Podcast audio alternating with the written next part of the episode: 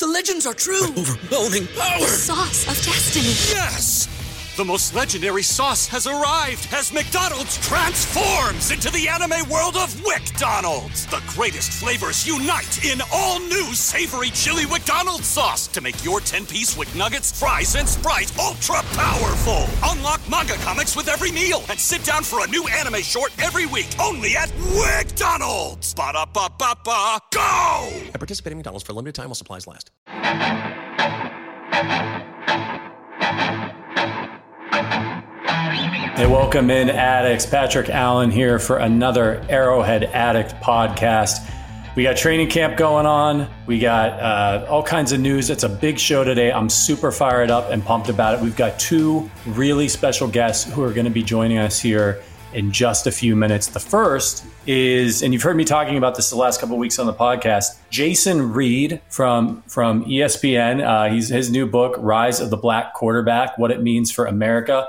Uh, just finished this. It's absolutely fantastic read. It's available now. There's a link in the description. We'll talk about it in a little bit with Jason himself. It's a great book. You know, I know you guys, uh, and by the way, happy birthday to our guy, Matt Verderame, my co host. I know he's watching on his vacation. That was the one thing that he said he wanted to make sure that he did on his vacation was watch me talk Chiefs for about 60 minutes solo. Um, happy birthday, Matt Verderame. Hope you're enjoying it wherever you are. But this book that Jason wrote is really interesting. And you guys all know Matt. He, he uh, Verderame is a big NFL history guy. I haven't been as much, um, but reading this book was really fascinating. I'm going to talk a little bit about it later. There's a lot of great NFL history in there and the history of black players and black quarterbacks in the league and what they've had to go through. So I'm really excited to have Jason on the show. He's going to be joining us at around 4:15 and um, we'll get into it with him. We'll chop it up. Then later, uh, after we talk to Jason, I, I, I'm probably as excited about this as I've been for a podcast in a while. Arrowhead Addict co-founder and my my mentor in the in the sports media space, Adam Best, is going to be joining us. I don't know if um, I don't know how many of you guys remember Adam. I don't know how many of you have been a around long enough to remember Adam, but um, he started Arrowhead Addict. Uh, this was before there was a really a FanSided network. It was just Arrowhead Addict, and he started it with his brother Zach way, way, way back in 2007 on April Fool's Day is when the, Herm Edwards was the coach. King Carl was still around. So super excited to have him kind of come out of retirement, if you will, and join me to talk a little Chiefs. I've been after him uh, to get him on this podcast for a while. So he's going to join us here at about 4.30 and we're going to talk about training camp we're going to talk about orlando brown jr coming back frank clark the wide receivers a bunch of other topics so before we get to that though I do have to let you know that the Arrowhead Addict podcast is brought to you by the Kansas City Beer Company. KC Beer Co. is the largest locally owned brewery in Kansas City, and it's also the only brewery in KC to focus on German beer styles. They actually brew their beer according to the German purity law of 1516 using only four ingredients malt, hops, water, and yeast and it's absolutely delicious. It's an award winning brewery. They've got a terrific lineup of brews. You guys know this. We talk about them all the time. I'm still hoarding my uh, my Eisenbach here, uh, but I think it's time to put it in the fridge. It's getting hot out there. So um, look for the red KC Beer Co. cartons in your local store and support the Arrowhead Addict podcast by supporting KC Beer Co. And do us a favor, give them a shout out on Twitter at KC Beer Co. and let them know you heard about their beer on our podcast. Keeps us in business. And so uh, dare to beer different. Please drink responsibly, of course 21 years and older. No funny business. All right. How's everybody doing out there? What's up to everybody in the chat? Evan Warner, Todd Barton. What's up? Lucas, Robert uh, Padilla says, go Chiefs. Gonzo, what's up, buddy? How you doing? All right. So I wanted to get into a couple topics before we welcome some of our special guests. The first, and we're going to talk about this more with Adam, but Orlando Brown Jr. has returned. And I wanted to give a quick update. I gave like a really, what's up, Oregon fishing? I, I gave a really quick update on the Arrowhead Addict TikTok. If you're not following that, check it out at Arrowhead Addict Pod on TikTok. Um, that's a great way for us to give kind of little quick updates in between podcasts. So, as you know, Orlando Brown Jr. came back, and we were getting a lot of noise out of Orlando's camp, which was essentially that, hey, he's willing to hold out. This this holdout could go into the season, and we talked about it a little bit on the podcast. And Verderame's contention was, hey, I don't think he's going to miss any games. He's going to play under the franchise tag because this franchise tag is going to pay Orlando Brown Jr you know more money than he's made in his entire NFL career. And I was making kind of the same point and saying that I didn't think it really made a whole ton like a lot of sense for Orlando Brown Jr. to not show up to to training camp unless he just really like nobody likes training camp i get it but to sit out games it just it didn't make any sense. His leverage is gone. He either has to play under the franchise tag or he doesn't play and that means he doesn't get paid. And so why sit out training camp? And I was worried about the risk of injury if Orlando Brown, just to make a point, because at that point, that's all he really could do, right? It'd just be to punish the Chiefs by not showing up to training camp and make them worry and make them sweat it out and make them see his value. But they, they know his value. And Orlando Brown Jr. knows his value. He played the cards he had, sat out for a minute, and now he's back at camp. And this is really good news for the Chiefs. And I'm interested to hear all of your thoughts on it in the chat. So let me know what you think. But, you know, long run, this is the CBA there's nothing the players can do about it. They have to deal with the franchise tag. It's a thing. So for Orlando Brown Jr. to get into camp early, now we know that the Chiefs have their offense is probably going to look a little bit different this year. They're going to be doing some things differently. They may run the ball more. They may lean on this talented offensive line a little bit more. It's good for Orlando Brown Jr. to get in there at camp because if he doesn't feel like the Chiefs were offering him what he wanted this year, well, guess what? He's going to get paid handsomely this year. I'm not saying it's fair. I'm sure he'd love the long term security, but he's got an opportunity this season to go out there and say, hey, I'm a top five or a top three tackle in the league. Maybe the Chiefs think he's around number 10, something like that right now. And that's what they were offering him. And it was like top right tackle money. Well, hey, now he's got a chance to get out there and prove them wrong and make maybe they'll end up having to pay him a lot more than he would have taken this year. And that'll be, you know, that's a risk that the Chiefs have to be willing to take. So for Orlando Brown to get back out there early so that he can perform well. And I think everybody here, nobody wanted to overpay Orlando Brown Jr., but I think everybody here would have been, you know, glad uh, would be glad to to pay him uh, top three tackle money if he's a top three tackle. Uh, let's see what you guys are saying in the chat. Oregon Fishing says, "Glad OBJ came back early. That extra time will pay off." I always want to call him OBJ too, but I feel like Beckham just sort of claimed that. I don't know. I don't know. I don't know what to think about it. Can we call him OBJ like here among friends? Clint says, "Dude has a lot to prove." Yeah, I think so. I think he's he is a very he's a good tackle. He is a solid tackle for the Chiefs right now. He's not great. Uh, he is good. He brings a lot to the table. There's nobody that I could think that they could replace him with. I am glad he's there, and I hope that he takes the opportunity this year. He's going to get paid a lot, and he excels. Cliff says, not happy with how all that went down. The Chiefs should have paid him in the first place. You do not play around with your left tackle when you have a Hall of Famer quarterback. That's an interesting point, Cliff. I mean, it, it, it's very interesting. Um, look, I think I I wish they would have gotten the deal done right after they traded for him, but the Chiefs are playing a leverage game here, right? They don't have to because of things like the franchise tag. So you know, he had never played left tackle full time. So maybe, yeah, they, you know, you traded a first round pick for the guy, you bring him in, you give him his big contract, and you hope it works out. And then you've got him locked up. In this case, the Chiefs decided it looks like to keep playing the leverage game and make him earn a big paycheck. And he's earned a good paycheck, but he hasn't earned the big paycheck yet. So they they they played their leverage game. They don't want to get locked into uh, a Frank Clark situation, right, where they're where they're paying for a guy who's not performing up to those standards yet. And so the franchise tag's a tool for them and you know you can argue about the fairness of its existence but the players agreed to it the owners agreed to it and so Brett Veach is a smart GM, and he's gonna he's gonna use it, I think, to his advantage.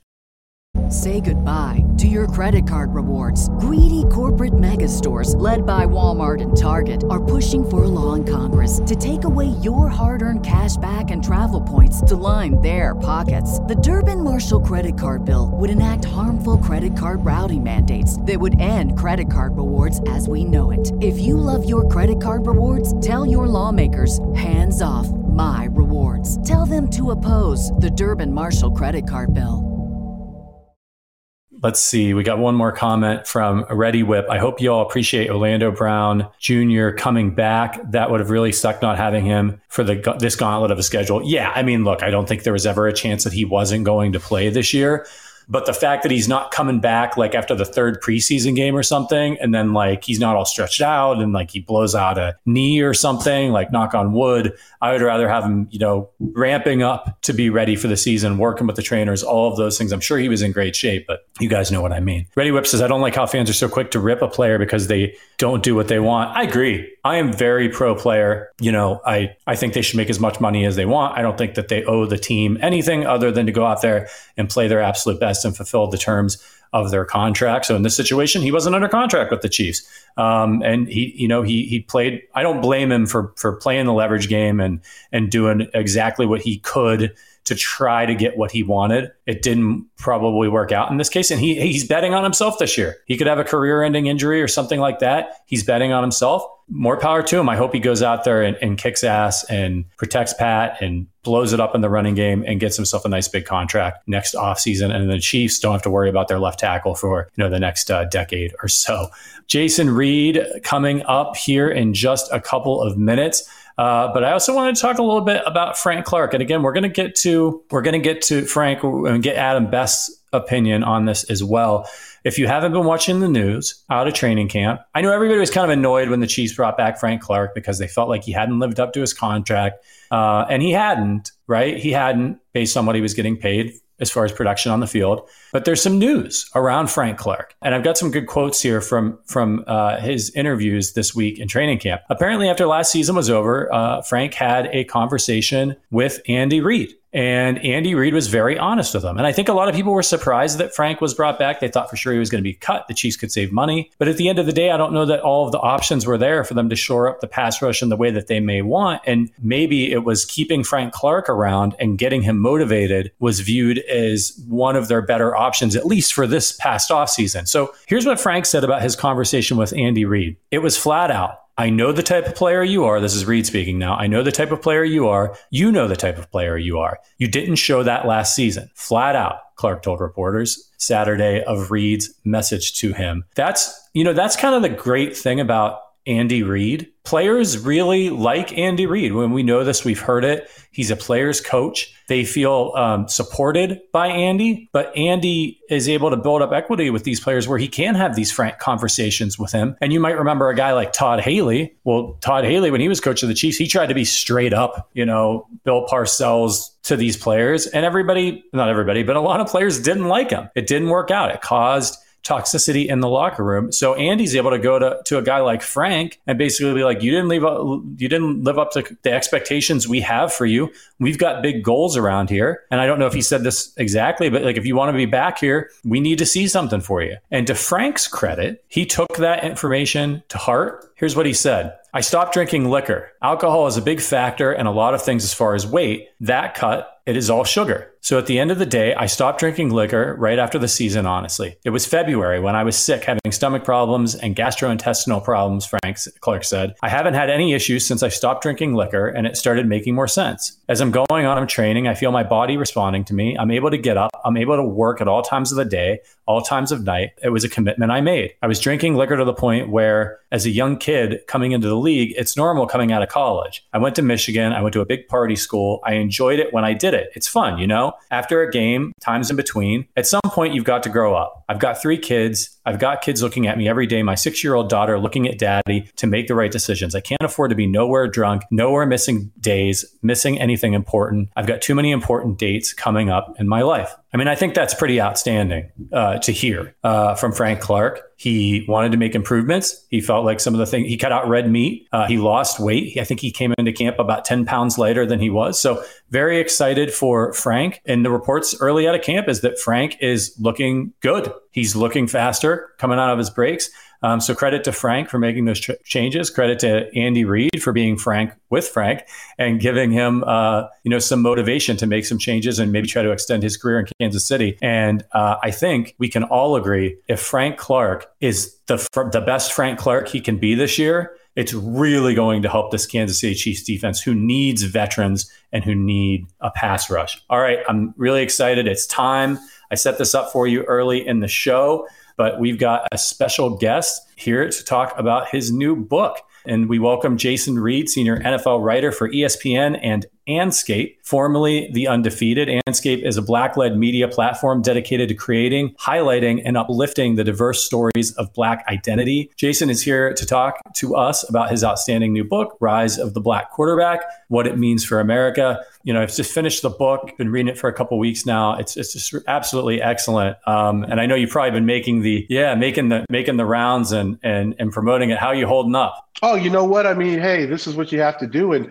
and the, the thing that's so encouraging and really very gratifying is when people tell you that they that they've read the book and they like it. And um, you know, you, you you put so much time and effort into something like this and people trust you with their stories. You first and foremost want to tell their stories in a way where you you have then rewarded that trust and you hope that people like it. Yeah absolutely. Uh, and and i was wondering as i was reading it because it's very clear that so much research went into this you know i'm sure especially for for some of the the historical stuff and the early things in the book. Um, what inspired you to write the book in the first place and then how long did it take you to complete it? Well so back in 2019 uh, most football fans know that the NFL was commemorating its 100th, 100th season. And I was having some conversations with some people, and it struck me that black quarterbacks, who for most of NFL history had been the most marginalized group, for, I mean, for decades, generations, they weren't even allowed to play the position. Black quarterbacks in college couldn't play it in the NFL, weren't allowed to. And then it hit me that going into that season, you know, Patrick Mahomes, as a first year starter, threw 50 touchdown passes and won the league MVP award. Lamar Jackson got in there for Joe Flacco late in the season, turned turned the season around for the Baltimore Ravens, and he was going into his first full season as a starter. Patrick Mahomes was going in his second full season as a starter. You had Dak Prescott, who was established in Dallas, Russell Wilson, who was established in Seattle. Obviously, he'd already won a Super Bowl, and Kyler Murray was the number one overall pick in that draft. So I just started thinking, well, wait a minute, you know, if this thing breaks right, black quarterbacks could achieve things. I mean, collectively as a group that they never have before in the history of the game. And as it turns out, Lamar Jackson in his first full season as a starter was the unanimous winner of the AP uh, NFL MVP award. He joined Tom Brady as the only quarterbacks to be unanimous winners. I think people in Kansas City know Patrick Mahomes led the Chiefs to the to their first Super Bowl victory in 50 years, and he was the Super Bowl MVP. Russell Wilson had a great year. Dak Prescott had a great year. Kyler Murray was the Offensive Rookie of the Year, the AP Offensive Rookie of the Year. So it just, as it turned out, it was an unprecedented year in the in the hundredth season of the NFL that black quarterbacks, this incredibly marginalized group throughout the game's history, had risen to this place in power, and in the hundredth season did things they had never done throughout the history of the game. So after the season, I was approached about writing a book, um, but I didn't want to write a book on the season. I mean, I, I felt I'd already done that not in a book form, but you know, in doing this whole series of whole year. So what I really wanted to do was examine, okay, Patrick Mahomes at that point was the consensus number one player in the game. Now you can argue he's the first quarterback or the second quarterback now, but he was the number one player in the game. Lamar Jackson, uh, you know, all these guys, Colin Murray, Dak Prescott. So I really wanted to write a book on explaining, okay, how this rise took place and what it means in a bigger context about society. And as far as how long it took me, I mean, it took me two years. Um, I, you know, I took book leave from my job. At my day job, I'm a, a senior writer at Andscape and ESPN, senior NFL writer, and um, 70 to 75 interviews, and about 88,000 words later, we have our Rise of the Black Quarterback: What It Means for America. Well, congratulations on it. I know this is your first book. Is that correct? That is correct. Yes. That's awesome. Um, you know, so early in the book, I'm not. I'm not like super studied up on on history of the NFL. So I not only did I find the individual stories really interesting, but I just found a lot of interesting details about how the league got started and some of the things that went into it. But early in the in the book, you spend a great deal of time talking the reader through the history of pro football, some of the experiences of the early black pioneers that played in the league. And you particularly focus on Fritz Pollard's contribution and Fritz Pollard third's efforts to get his grandfather into the Pro Football Hall of Fame. Pollard was the first black player, first black quarterback, first black All Pro, the first black coach.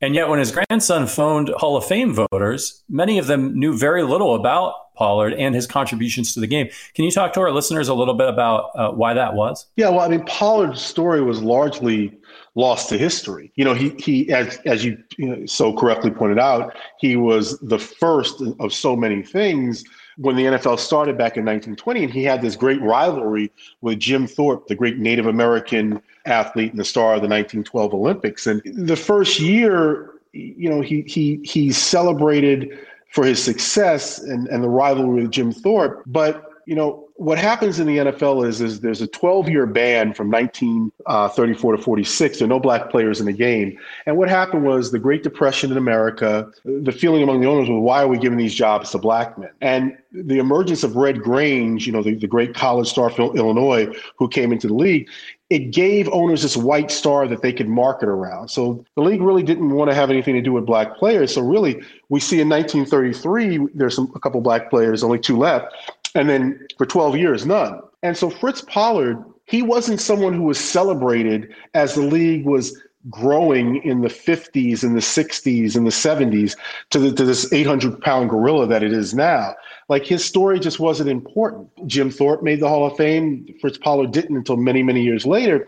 And when uh, Fritz Pollard's grandson, Fritz Pollard III, was on this campaign to try to help get his grandfather in the Hall of Fame, when he would talk to Hall of Fame voters, they didn't know of him because Fritz Pollard was written about in the black press at the time, the Negro press as it was known at the time, you know, the the the newspapers that would cover the NFL, and and when I say cover, it's not like the coverage today because the NFL wasn't the the national pastime; it was Major League Baseball, which completely dwarfed the NFL. But there really weren't accounts of Fritz Pollard in what we know as the mainstream media today. It was really in the in the Negro press and the Black press. That's where he was written about. Yeah, I found that really, um, uh, I guess, not terribly surprising, but that really stuck out to me. That was the section in the book where you know, Fritz Pollard III would call these Hall of Fame voters and they and they would call him back because they'd be like, I can't find anything about your grandfather. And he'd say, Well, here's where you need to look because they weren't writing about him.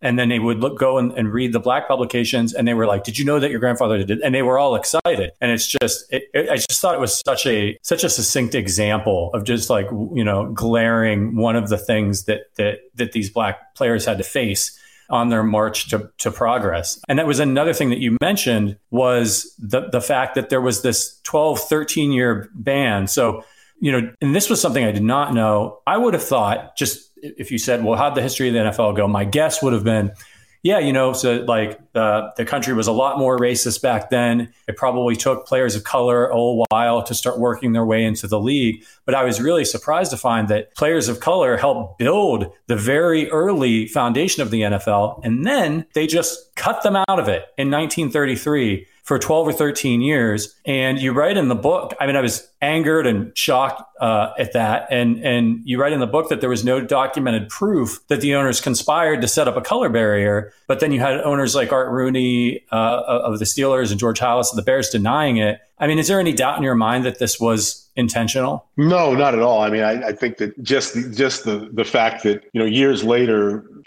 executives were asked about this. Oh, there was no racial animus. No, nothing like that.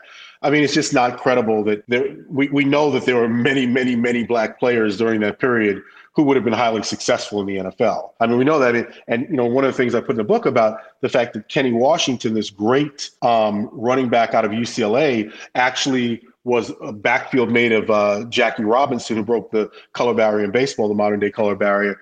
Like George Halas wanted to sign Kenny Kenny Washington, but he couldn't do it because the other owners didn't want him to do it. You, you know, it, you can't. It, it's I know it's very hard for people to understand what a different time this was, but the the owners were so united in not having these black players that they they were putting that even over the possible like financial success that, that they could have by by having them. They, they wanted to cater to white to the white fan base, to, to the white customer. And at the time, they just felt the white customer would not come and watch black players and would be offended. And now we're talking about after the Great Depression, as we get into the 50s, they just felt that, well, no, you know, you know, no, excuse me, uh, um, in the late, the early 40s, they just felt that they would not be wanted. Yeah, it, it, and uh, we should probably get to. Uh, I know our listeners are probably anxious too to hear a little bit about the section about Patrick Mahomes. You know, following the murder of uh, of George Floyd by a police officer, know, Patrick Mahomes stood up with with fellow NFL players and said that Black Lives Matter. And you know, Mahomes risked a lot by doing so. After we saw just, I mean, it was just 2016 when when Colin Kaepernick was was basically run out of the league and blackballed for for taking a stand against pre- police brutality. But Mahomes, unlike Kaepernick at, at, the time, and you mentioned this, was widely viewed as as the best quarterback in the NFL, was becoming the face or was the face of the NFL. How important was it that Mahomes spoke up, uh, and what positive changes did this bring about? Mahomes' importance in speaking up is is immeasurable. I, I mean, we got to remember that after that 2018 season, it wasn't just that he won the MVP award, the league MVP award. It was the manner in which he did it. Like, you know, I remember I was at the draft um, the year he was that he was drafted, and um, I I'd known his agent Leigh Steinberg, and so I got some time with Patrick before the draft, and and I just remember I I wrote this story, and people were commenting that this, this guy's going to be a bust. You know, he he doesn't he he he doesn't play the right way. I mean, this. I mean, you know, it was it was really just like you think back about it now, how how people were really thinking the Chiefs blew it on this draft pick. Well, yeah. come you know, come 2018, no look passes, 50 touchdown passes, and if uh, and I'm and I hate to do this because I, I don't want to get Chiefs fans upset and bring back bad memories, but if Dee Ford doesn't jump off sides, you know, you, you could have been looking at back to back Super Bowls. So then the next year he leads the Chiefs to three double digit come from behind victories in winning the Super Bowl and the Super Bowl MVP. So that offseason, there is no question. Patrick Mahomes is the guy. And, you know, I remember at the Super Bowl in Miami, he was asked a question about being a black quarterback, and he gave such a thoughtful answer about it that, hey, look, yeah, you know, my, my, my dad is black and my mom is white, I'm black quarterback, but like, you know, what I represent shows that kids can accomplish whatever they want to do in it. And I remember thinking, like, wow, that's really a thoughtful answer. So uh, George Floyd is killed by police officers in Minneapolis. He's watching Patrick, you know, he, he talked to me for the book. He's watching this on TV and he feels like he feels compelled to do something. But we got to remember who he is now. Like his platform is huge, but he has a lot to lose too, because with the potential backlash. And like you mentioned, Colin Kaepernick only a few, just, it, we were just a few years removed from Kaepernick's career ending. Now, the difference between Colin Kaepernick and Patrick Mahomes is that Colin Kaepernick was a successful NFL quarterback. I mean, we can debate how many teams he could have started for, and you know whether or not how how good he was, but he was he was a good NFL quarterback. He was a starting NFL quarterback, more than capable. Patrick Mahomes was the best NFL quarterback. If Colin Kaepernick had been as good as Patrick Mahomes, I do believe he probably would have still been in the league, even with what he did and how much he angered team owners. But Patrick Mahomes did have to think about well, if I do this, what is this going to do? And I remember talking with him about it. And, you know, he, he told me he went through the process of like, yeah, this could be risky. But ultimately, he decided he needed to be involved in the video. There were a lot of stars in that video, okay? But Patrick Mahomes being in that video changed everything. And Patrick Mahomes in that video said Black Lives Matter. At that point, the commissioner's office wanted nothing to do with the Black Lives Matter movement. No one, you know, I remember I would talk to sources of mine, they wouldn't even want to like go there. Okay. Even though with Kaepernick, what Kaepernick did was force the team owners to come to the table to to do something to persuade the players to stop to stop protesting, and the league funded these social justice initiatives. But Cap, but but uh, Patrick Mahomes took it a step further and said, "Look, Black Lives Matter. The players in that video went through a list of things they wanted the NFL to do in response to what we were seeing with the George Floyd being killed. And then Roger Goodell, the NFL commissioner, comes back. And I got to be honest with you, like, I was completely shocked. I mean, I, I knew that Roger was in a difficult position because Roger and the owners couldn't be on the opposite side of what Patrick Mahomes was on. It just it just wasn't a, a, a viable position for the league because you have this 24 year old star the youngest player to ever have a league tro- a league MVP award, a Super Bowl MVP trophy, and a Super Bowl at 24 years old. If the league had come out against him, it would have been just catastrophic. So Roger Goodell goes on this video and basically agrees to everything the players want and said Black Lives Matter. That's when I understood the power of Patrick Mahomes. That's when I understood the power of his platform and his success. And that and it hit me like wherever Patrick Mahomes winds up when his career is over, he's already the greatest black quarterback to ever play because the power of what he was able to accomplish, no one else could have done that. Um, and you know, look, another kind of testament to like his success going into that into that second Super Bowl that he led the Chiefs to.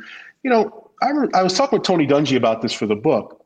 Patrick Mahomes is so great he got everybody to forget that the Chiefs' offensive line was decimated. Like, like it was it was you know what I mean? It was like it was like no one. What Tony Dungy said to me is, yeah, everybody thought, well, Patrick Mahomes will just make it okay, but like football logic just tells you, like you, both of your starting tackles are out. You got backups at key at key spots. So you know, Patrick Mahomes and I know I'm I'm, I'm long winded here, and, and I'll I'll try just to get to the end of it. We can listen to anybody talk about Patrick Mahomes for as long okay. as they want. okay, yeah, I I, I got to know my audience. You know, in talking, I I talked to so many. Um, I, am very appreciative because Patrick gave me time for the book, and I and I didn't.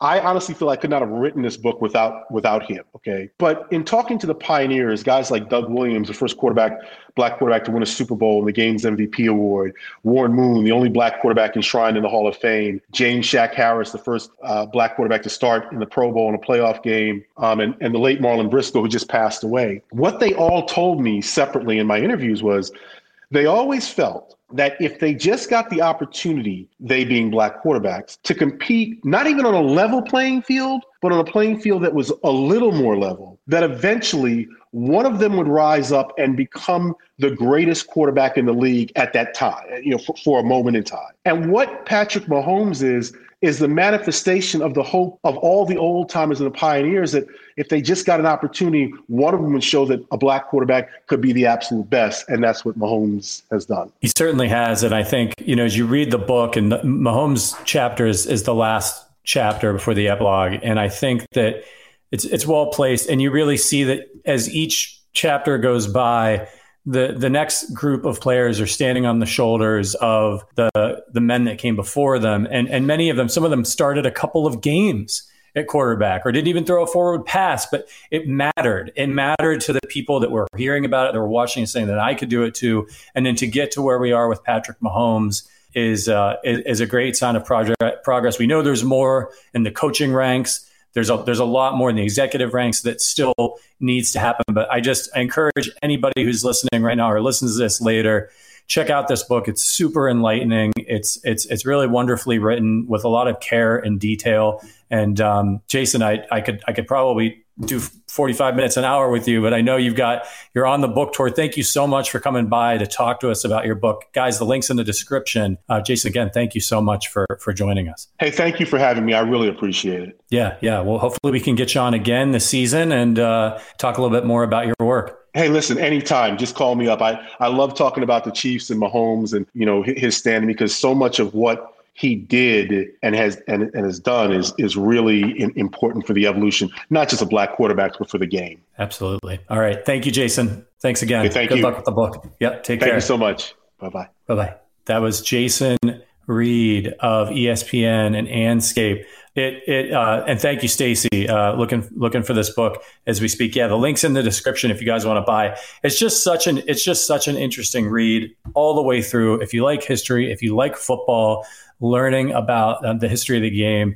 And, you know, there was so much more I wanted to, to, to ask Jason about, you know, for everything from Warren Moon purposely slowing down on his 40 yard dash to, uh, because of the fear that he would get, they would try to force him to play wide receiver, which had been happening to players uh, for years or, or other skill position players. You know, stuff about the people being worried about the thinking man's position and that black players couldn't play quarterback or center or guard um, or middle linebacker. There's just such uh, great stuff in here, and it's um, it's about you know uh, it's through through some of their voices in the interviews. So to definitely check it out. All right, let's move on and talk some more Chiefs. I am really excited to bring on Arrowhead Addict co founder Adam Best, my mentor in the sports media industry. Adam, you're back, man. It's been I'm back. A, a decade of, of, yeah. of Adam Bestless Chiefs coverage. Just so a little background. Uh, as I mentioned, Adam and his brother started Arrowhead Addict in around uh, 2007, and then in 2000, at very end of 2009, I came along, saw an opening that Adam and Zach were expanding the business of, of Arrowhead Addict to, to become FanSided, to become this great organization that em, uh, employs uh, you know dozens of people today full time. And uh, they kind of you know they couldn't run the Chiefs site anymore. They were they were creating a new business, and I was fortunate enough to be hired to to to start working on that website and and fell in love with this industry and covering the Kansas City Chiefs. So I'm eternal eternally grateful to you, Adam, for everything you did for me and my career.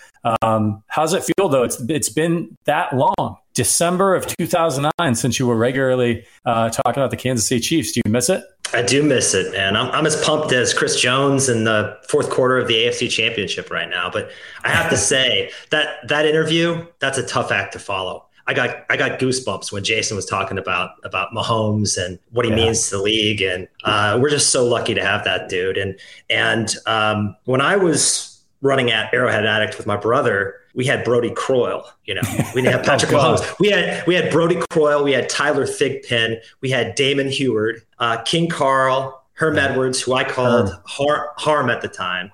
I actually liked them being bad. I, I, don't know how you guys cover them now; they're so good. But back then, you could play arm uh, armchair GM. You could crack jokes. It, yeah. it, was just a different time, but but I walked so you guys could run, I guess. That's right. That's right. They stunk most of my tenure on the website as well when I was editor. We made the playoffs once, um, and you're right. Matt when, Cassel, when, right? Matt Cassel, yeah, Matt Cassel, Tony Moeaki, Dexter McCluster. That was that year, and I'll tell you, like it is easier to cover them when they're bad because when they're when it's when it I, when it's like it is now, it's Super Bowl or bust, and that means we take it all like everybody in this podcast we have fun on the podcast but we all take it very seriously. And i know you're a listener and a viewer of the podcast and you see us when we get on here after games and we have a loss and we're all frustrated my inverter i'm swearing and cursing and you know we're so angry. Back then it was sort of like i, I made a lot of friends at the bar watching the chiefs because you just had to laugh at them. I mean, we often would hum the ben, the Benny Hill theme, you know, because they were so bad. They were such a joke during that period um, with, with Romeo Crennel, and they just Tyler. One of my favorite. She actually the story that I submitted to get the gig at Arrowhead Addict. One of the stories was that one of my favorite Chiefs moments was that time that Tyler Thigpen caught a pass from Mark Bradley for a touchdown pass. Like, think wow. about that for a second that was one of my favorite Chiefs memories to that point because it was just so exciting and almost nothing exciting ever happened with that team. Yeah. 10 years ago, this is the worst team in the NFL, right? Two wins and just have to feel eternally grateful to Andy Reid, who kind of has offered us a path to salvation, you know? Um, oh, that guy. I mean, I had a buddy who was an Eagles fan and, you know, he, he told me, Hey, good luck with Andy Reid. He texted me Actually, did it on Facebook, so I still have proof of it every year. And he said, "Good luck with Andy. You know, he's not a good coach. All of his success was due to his defensive coordinator." And I will say, though the Eagles, though the Eagles did win a Super Bowl, it was because they had to after they hired Chip Kelly, they had to come back and and, and get an Andy Reid disciple to get it done. And That's right. If I just saw a, a, a, graphic on Twitter yesterday about the winningest teams the last 10 years, I think it was in the NFL and the Chiefs were at the very top of the list, and the Eagles were not on the list. So, despite the fact that they got a Super Bowl, I think we can all agree. Thank you, Philadelphia, for firing Andy Reid. God bless you. Yeah, I was thinking about it today that Andy Reid, despite all his accomplishments in Philly, will be remembered as a Kansas City Chiefs coach, not a Philadelphia Eagles coach. And I think yeah. that's what a phenomenal career. Yeah, that's a really great point. I hadn't thought of that.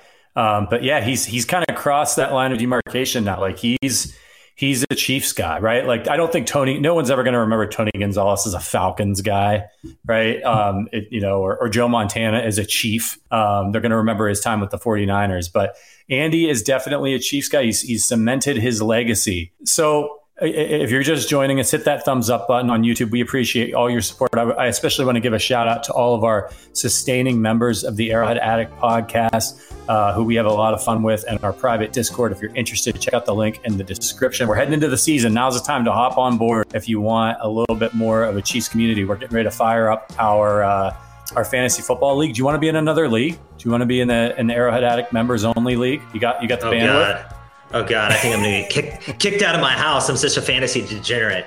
I, yeah, I'll have to run that by my better half, but yeah, yeah, we'll see if we can I get would, you. I would like it. I would like it, but yeah, absolutely. Um, all right, so let's talk a little bit of Chiefs. Hit that thumbs up button in the YouTube channel. So the Chiefs, I want to talk about their offensive philosophy. Is when you have a guy like Tyreek Hill and a guy like Patrick Mahomes, you got to play a certain way. You just have to. You have to try to get the ball into Tyreek Hill's hands. You got to try to get the ball into Travis Kelce's hands. And everybody else at that point is an afterthought. Well, that's not the Chiefs that we're looking at this year. They still have Kelce. Teams know they have Kelsey. He's going to get a lot of attention, a lot of love from defenses this year now that Tyreek Hill is gone. Are we, in your opinion, going to see a completely different philosophical approach to the Chiefs offense this year? This is still Andy Reid, right?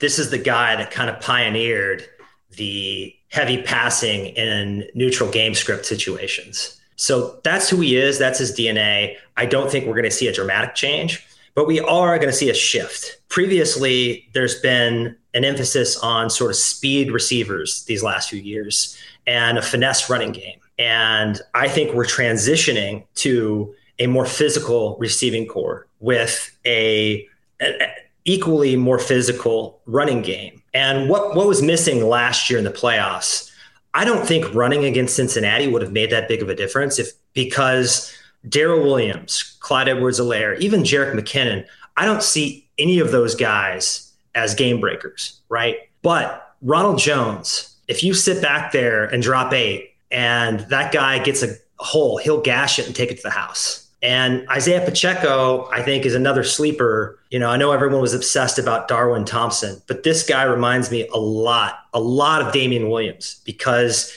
he's he's a big guy that can catch and he's got elite speed. He's one of the best athletes at the position in the draft. So I, you know, and also with the receivers, I think you're seeing a more diversified attack, and it's going to make Mahomes be better he can't just say fuck it tyreek's down there somewhere anymore right? Right. I think it's yeah. gonna it's gonna speed up his maturation as as a thinker and as a processor and as someone who can beat you in a variety of ways. Yeah i think i'm excited about that. And one thing i noticed early in the offseason we talked about it here on the podcast was the size that was starting to appear in the wide receiving core. Like you know they everybody for the for the most part is pretty big a lot bigger than Tyreek Hill. You know, you got you got Daurice Fountain, you've got Jody Fortson at tight end. They, you know, Josh Gordon's a big guy. They bring in Christian Watson, another big guy. Um, MVS, Ju- Justin Watson. I think Christian Watson's in in Green oh, Bay. Yes, right? Justin Watson. My bad. Um, so you know, do you think an MVS known as a blocker, like known as a as a as a skilled blocker, are we looking at Andy getting back a little bit to his West Coast roots, where, all right, fine, you're going to try to take away the explosive plays from Patrick Mahomes.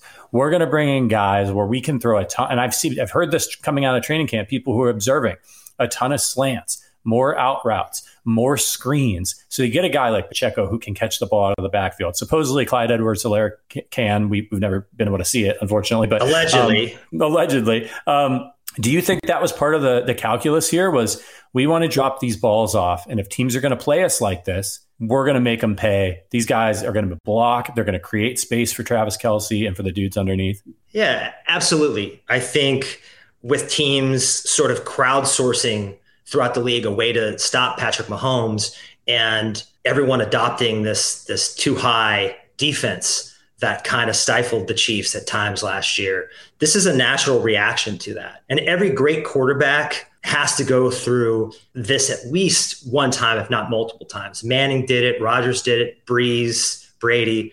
And now it's Mahomes' turn. And I think the personnel shift, MVS, uh, you wouldn't know it by looking at him, but he's sort of got Suoney strength, right? He's a good blocker. He's kind of a physical player.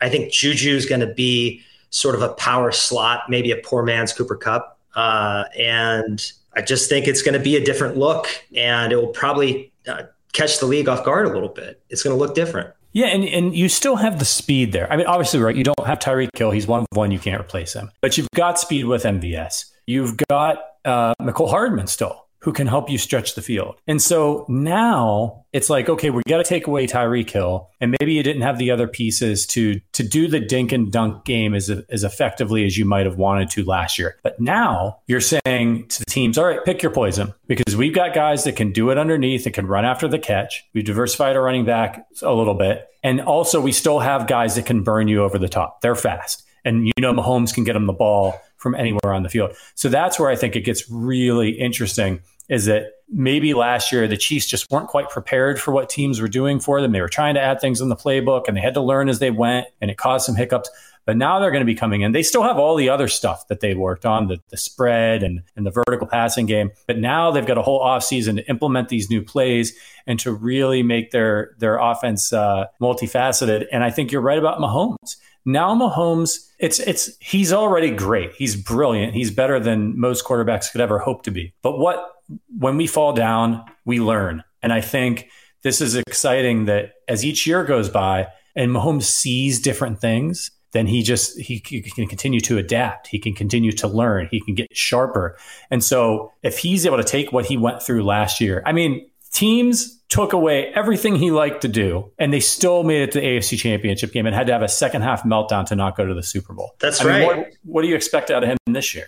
I think he's might be mvp because expectations are lower than they've been for him in years and i think this wide receiving core is being underestimated. No one's yeah. replacing Tyreek, but the number two is now better than the, than the number two last year. You know, Skyy Moore and MVS are better than Demarcus Robinson and Byron Pringle. And I, I don't think national media is considering that. So when he shows up and puts up his usual numbers, I, I think it's to, you know, turn some heads. And Tyreek Hill better bring it in Miami because I, I, think he's underestimating Pat a little bit, and I think a lot of people are. Chiefs fans are going to be roasting Tyreek Hill on Twitter all year. I am here for it. It's going to be hilarious. All right, let's let's talk a little bit more about those specific wide receivers. Um, yeah, with this remade wide receiving group, they've added MVS, Skyy Moore, and Juju Smith-Schuster. Who are you most excited about, and who's going to have the most receiving yards out of that group? I'm going with MVS okay. for a few reasons. So think about Green Bay. They run the ball more than Kansas City does, right? Uh, they also have a pretty slow pace. So right there, the amount of potential targets MVS can see is going up. Aaron Rodgers also is semi psychotic about trusting receivers. And early in his career, MVS had some drop issues. And Aaron is also known for locking on to Davante Adams, uh, kind of to a fault, as we saw in the playoffs last year. So I, I think this guy's been underutilized. He's been kind of used exclusively as a, lid, a lid lifter or field stretcher. He's more than that to me, and you're hearing that in camp. You're hearing that he he has a much more complete route tree than people thought. And Skyy Moore, I think, has a bright future. But we see rookies usually don't come on until the second half of their rookie year. Uh, Mecole Hardman, I think we know what he is. He's a gadget player plus in my eyes. And Juju Smith Schuster, he must feel like Andy Dufresne right now after playing with the the corpse of uh, you know coming out of the sewer and everything after playing with the corpse of Ben Roethlisberger. Yeah. Um, and, and, Mason Rudolph too, and being injured and just that whole his situation in Pittsburgh was a mess. So I'm giving him the benefit of the doubt, but I want to see I want to make sure he's not damaged goods, and yeah. you know I want to see him deliver and stay healthy. So my my money's on MVS I do want to talk about Justin Watson a little bit because I think with it's not going to happen, Josh Gordon. You know, I, I don't think he's going to make the team. I don't think Corey Coleman's going to make the team. And Justin Ross, he's out for the year. So I think this is the guy that can kind of replace Marcus Kemp. He's 6'2, 215, 4'4 speed. Uh, he was a great college player, played a, at an Ivy League school, had like a 99% dominator rating, just incredible athlete. And he's been buried on maybe the best wide receiver depth chart in the NFL in Tampa Bay. It, there's no shame in not being able to crack the lineup when you're sitting behind Mike Evans, Chris Godwin, and Antonio Brown. Right. So, and he's he's a smart guy. He's a good locker room guy. He's a willing special teams player. It sounds like he's just as of this week that he's already got the edge on making the team over some of these other guys. Yeah, and another sizable wide receiver. Um, really interesting stuff about MVS. We talked about it on the podcast a few weeks ago. Some interviews he gave where he talked about how the Chiefs weren't just treating him as a deep threat and they were using him in different ways. I did see some reports, I think today, out of a little, you know, he's still got some drops issues, it sounds like, in camp. Now, let's cut him some slack he's learning Mahomes and new offense and all those things. So, you know, as long as he cleans it up by the season, it seems like it has been a little bit of a long term issue for him. But I'm going to go with Juju. I just think Juju Smith Schuster, okay. and I love your Andy Dufresne reference. He crawled through a river of shit and came out clean on the other side. Um, and, you know, he, he made a big mistake probably going back to Pittsburgh last year, and it cost him and he got injured. But now it's a benefit for the Chiefs because despite he's got the most he's the most accomplished receiver other than Travis Kelce um, of the receiving by group, far by far by far with what he has done in the past. Can he do it again? Was that a fluke? He was playing with Antonio Brown, you know, like all of those things. I don't think so, man. I think Juju's a really he's still really young. He's like 20 is he like 25? He's younger than Velus Jones, the wide receiver that the Bears drafted. That's how young he is he's really, really young, and now he gets to play with Andy Reid and Patrick Mahomes. Remember, this is a team that Andy Reid took the Chiefs to the playoffs one year when their leading receiver was Jamaal Charles. Think about that for a second. All the people predicting the Chiefs to be oh, they're going to be last place in the AFC West because everyone's so talented. Are you out of your mind? Like, it would take, if, if there aren't catastrophic injuries or, or something happens, this team is not going to finish last place in the AFC West there's a very good chance you're going to win the AFC West again, despite an absolutely brutal schedule. And by the end of the year, we could be talking Super Bowl again. I am really excited about what the Chiefs did. There's a lot of unknowns, so I think that's scary for people. And the casuals in the media, they don't, they're not getting it. They're not looking, they're just like, oh man, they lost Tyreek Hill. They didn't really add anybody impressive. They're not impressed by Juju Smith Schuster. They're not impressed by a guy like MVS but they're not thinking about how all the pieces fit together with the whole. And all that matters is that they have two things Patrick Mahomes and Andy Reid. And when you take those two things on offense and you put talented pieces around them, they're going to succeed. That's what great quarterbacks and great head coaches do. Agreed. And now they're a little bit more injury proof. Before, if Ty- like last season, if Tyreek got hurt, they've been really fortunate in the playoffs because they were in a situation where if he was out, their chances were finished. But now you can lose Juju. You have enough guys to pick it up. You can lose Skyy Moore. You're a little bit more diversified. Yeah, and they still have Mecole Hardman, and I think you know. Look, and they also what one thing I like about this team. Boy, do they! They're like team chip on their shoulder. Thanks to Tyreek for talking a bunch of mess all off season to get you know Mahomes a little bit motivated, and you know Mahomes, he's petty. Petty Mahomes is a thing. He hears it. You got MVS coming, leaving, leaving Green Bay, right? He wants to prove he can be even greater than he was. He's out of the shadow. Davante Adams has a chance to be the number one guy now. Juju Smith Schuster coming out of the river of shit from Pittsburgh. He wants to prove that his 1,400 yard season wasn't a fluke. Mecole Hardman, yeah, uh, I've been playing behind Tyreek. This guy's a bust. He's not as good as everybody wanted him to be. I mean, and then you got Skyy Moore, who's a rookie who wants to prove himself in the league. So there's not a guy in this Chiefs receiving core, other than Travis Kelce that doesn't have a big chip on their shoulder with something to prove, and that's exciting. Exactly. All right, let's. I'm excited uh, about it. Yeah, so so let's talk about Frank Clark. Let's shift gears to defense really quickly.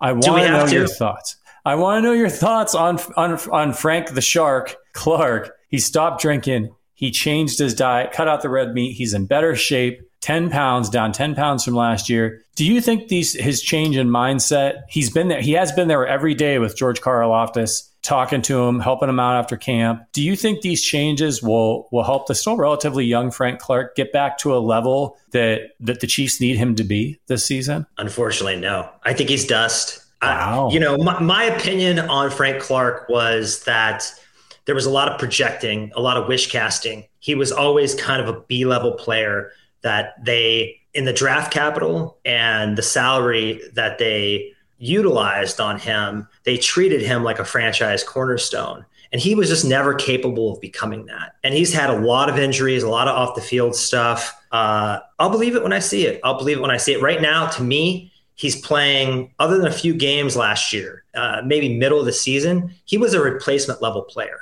So, uh, and I think the Chiefs signing Carlos Dunlap tells you a little bit about where Frank is. It's going to be fascinating. I mean, look, what works out best for the Chiefs is if Frank Clark can have a resurgence and get to, let's say, 10 sacks. He can get to double digits. And Carlos Dunlap brings you seven, eight sacks. And Chris Jones has a rebound year because of some of the extra help that he's getting. And then you get something out of George Karlaftis. What do you expect out of Karlaftis? How many sacks does he have when the season's over? I don't think he's going to be a high sack guy, probably ever, but he's going to be a, a Tamba Hali type, high motor, uh, consistent, brings it every down, uh, good against the run, uh, just kind of a power player. So I don't think they have a superstar in Karlaftis, but I think they have a solid starter for five, six, seven, eight years, hopefully, if we're lucky. I'm hoping he can pull out if he can pull out five or six sacks, you know, and coming in and and in the rotation, that would be fantastic news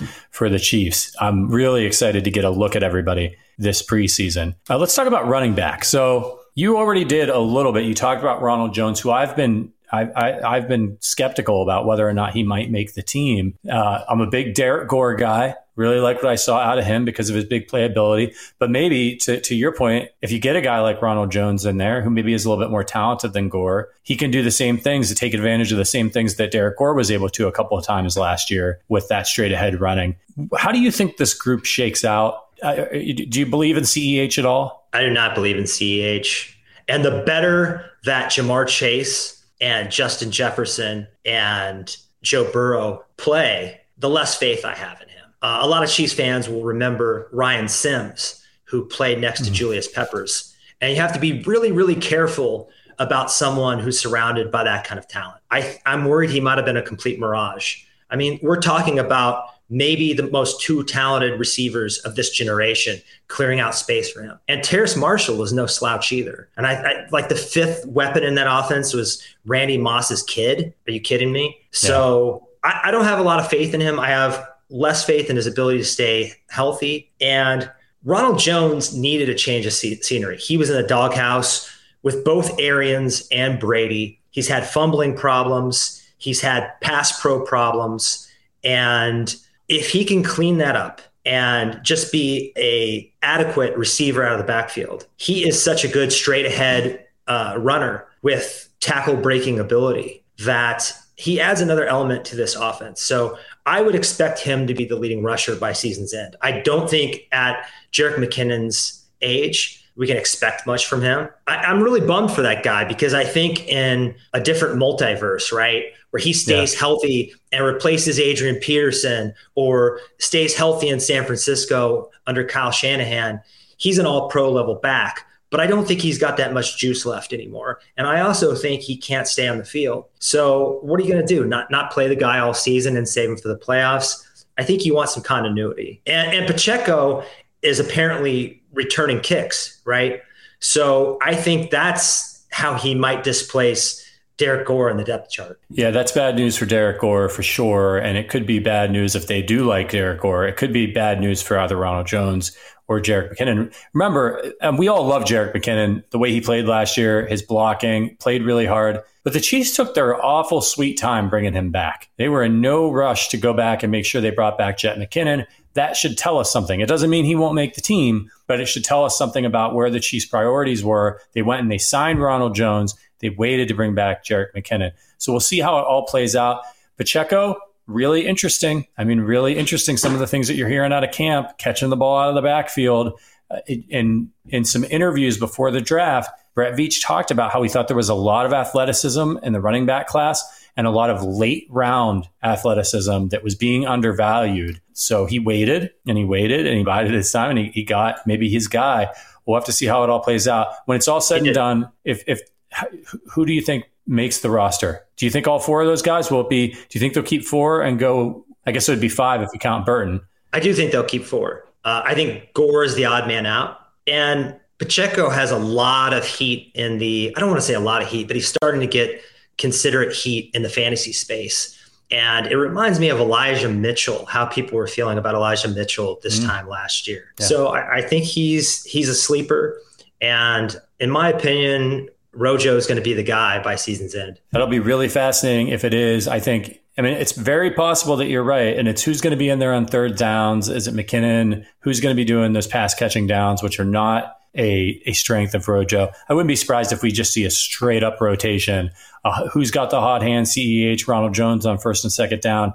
And on third down, they're bringing in Jerick McKinnon and Pacheco uh, and a rotation there as well we'll have to see. Not, I don't like that for my my uh, Fresh Princes of Hilaire fantasy team that I may have to rename here coming up in a few few weeks. You're going to have to rename it. It's going to be a platoon. I, I think there's yeah. no way that this is not a platoon. Yeah, it's it's I, I don't have a lot of, of faith, but I don't want to let you know what I'm planning to do to do with my keepers. So, um, Angry Drunken German says. Uh, I'll bet Adam a future Hawaiian shirt on that Rojo predict, prediction. So our, our, our, our, pal, Angry Drunk, Drunken German, who has probably the best name uh, of our of our followers, wants to wants one. to bet you wants to bet you on this one. I'll have to think about that. I'm not that confident in Rojo. It's more about the other guys than Ronald Jones, and also with this line going from uh, a little bit more technical to a little bit more of a mauler unit. I think he's yeah. particularly well suited to run behind this line. So that's part of the prediction is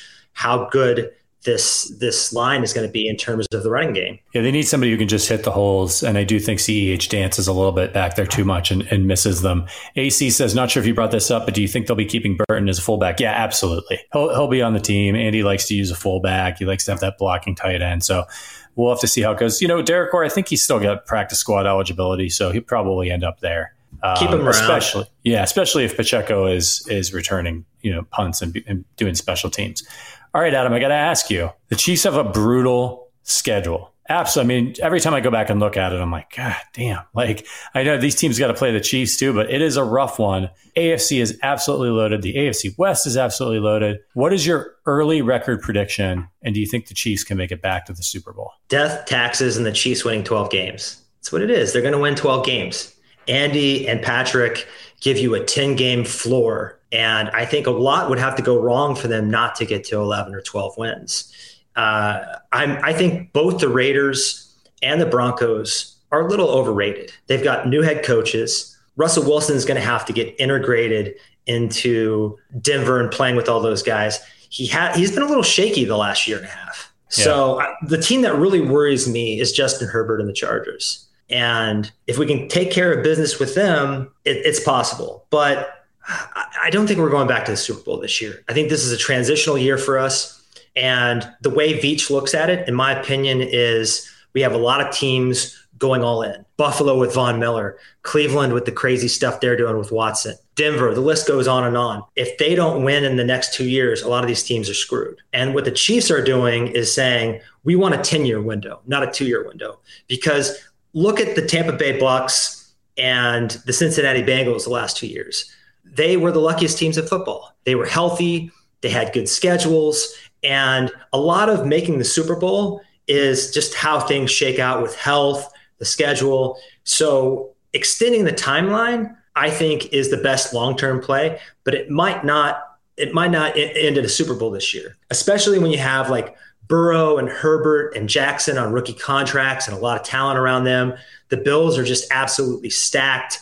And you know, there's been a talent migration from the NFC to the AFC. So it's just an absolute gauntlet. And they definitely can make it out of it. I, I, just think their odds are a little lower than they've been in the previous seasons. I think that's a fair point. I think it really comes down to the defense. Does the defense grow up fast enough to give the Chiefs offense the edge that it needs?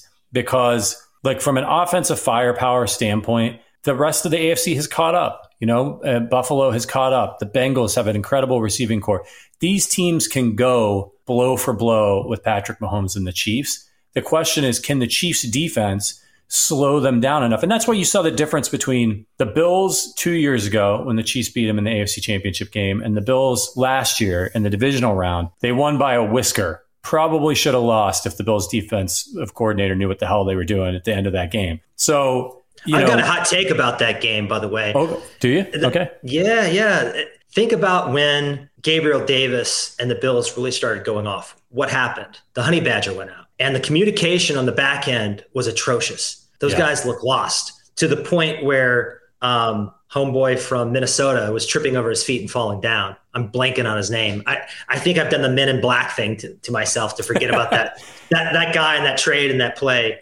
But the defense was also slow. And I think their team speed on defense has been upgraded considerably. And they just, is it just me or do they look slow at the end of the year? Yeah, they. I mean, it was tough because they were going up against the Bills, and that was just like a really hard team to stop. And then, of course, they're dealing. But like we saw it during the season with the Bengals. Like Ja'Marr Chase is incredibly talented, but he was just smoking them all over the place he got the ball in space. Goodbye, forget it. And they've gotten meaner. You know, he was mossing people. They uh, yeah. Ward Ward was in position a number of times. Yes, and just helpless. Ja'Marr Chase yeah. was just going over the top and Yeah, How do you these guys are talented, and that's why I think the Chiefs' defense is the key this year. Can they make the jump or a similar jump to the the, the way that Bills' defense? They had to, we got to get better on defense, and it might not happen this year. They might need another offseason to get it where it needs to be and to get this new look offense cooking. But I hope not. Man, I hope it comes together and they they manage to get themselves that one or that two seed and they just got to win a couple games. That's all. It will come together, I think. Spags, the pattern has been the defense looks horrid in the first half of the season and then gradually game by game gets better. And by the time the playoffs roll around, they're usually in sync and a pretty good unit. I think what's going to help them this year is this new offensive philosophy is going to be I think we're going to see a lot of 12 Long play, drives. 13 play drives and it's going to it's going to it's going to help them. Pat's going to get even more patient and they're just they're going to frustrate teams. They're going to start going crazy and then they're going to start getting their big plays and I think it's going to help the defense particularly early, early in the season when they may still be coming together. I think the Chiefs will just be really really efficient. The thing with some of those big plays that would kind of bite them in the ass sometimes is they take those shots and they're, they're lower percentage shots. Higher percentage for a team like the Chiefs, but they're lower percentage. And so they'd run into these like the situations where like they go three and out because like, you know, they run the ball once, they take a couple shots. Um, I don't think we're going to see that this year. I think they're going to have a lot more ball control for them, a lot more time of possession. I think it's going to help their defense tremendously. We'll see. I'm going to miss those shootouts though. That Rams Monday night game from four years ago, uh, and then the Bills game last year. I think those are the two most exciting games I've ever seen in my entire life. And Yeah. we're in the golden era of Chiefs football. I, I- think it's never going to get as good as it is now. I try to mo- remind myself that. I don't think so, man. Every every year with Mahomes and Andy Reid is a is a gift. So enjoy it. Make sure if you want to go to you, you know you want to get to Arrowhead. You never know when stuff like this will come to an end. So if you've been waiting to go to Arrowhead and to experience Patrick Mahomes live, you know I'm a Cavs fan. I've never seen LeBron play live. I just never I just never got around to it. Right. So um, I, that's a big regret that I have that I never saw him play live and in person for the Cavs. If you guys are NBA fans, so take advantage of this golden era. And, and, and speaking of golden eras, is this a new golden era for Arrowhead Addict? Are we going to be able to get you back a little bit more often to talk Chiefs with us? Yeah, I'm still an addict. I'd love it. I love talking Chiefs. You know, my dad and I almost every day have some of the same conversations, but we're just obsessing over Frank Clark or Orlando Brown. That's been the saga lately. So Yeah. anytime, man, anytime. We'd love to have you. Uh, it's awesome having you back in the fold. Uh, your your your brother, who you started FanSided with and started Arrowhead Addict with, is still here at the company. He's still he's still my boss. Uh, if you could put in a word for me, because I know he doesn't listen to the show, you know, hey, tell him how good of a job I'm doing. Tell him to give me a little bit of a, a little bit of a raise. You know, just give him a little give him a little nudge for me. I'd appreciate it. He's pretty sharp, but I'll try to do a little Jedi, Jedi mind trick on him.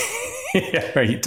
Yes, indeed. Um, well, thank you so much, Adam, for, for joining us. And thanks to all of you, the Arrowhead addicts who support this show throughout the off season. Look, man, we're here. There's football tonight. I know it's the Hall of Fame game. Uh, and it's going to be, you know, a bunch of scrubs out there for most of it. And it's the Raiders and the Jaguars. So it really qualify as a football game? I don't know. But at least the NFL will be back on your TVs tonight. And, uh, and, and once it's just the opener, man, from here, the preseason games start and uh, we're going to get a, a look at what the Chiefs have been working on see some of these young guys and make sure I'm saying this every show now light your candles, go to confession, do whatever it is you need to do to put good karma out there so that the Chiefs don't have any crazy fluke injuries. I want to see this whole team hit the hit the turf um, next uh, uh, in September here, and I want to see them in their entirety. Um, yeah, Hall of Fame game is tonight, Angry Junk in German. So um, open up a KC beer and join us. I'll be on Twitter watching uh, watching the game. So.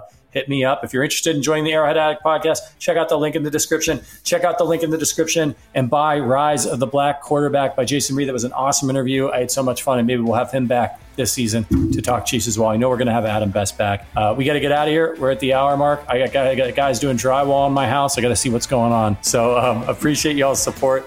As always, go Chiefs.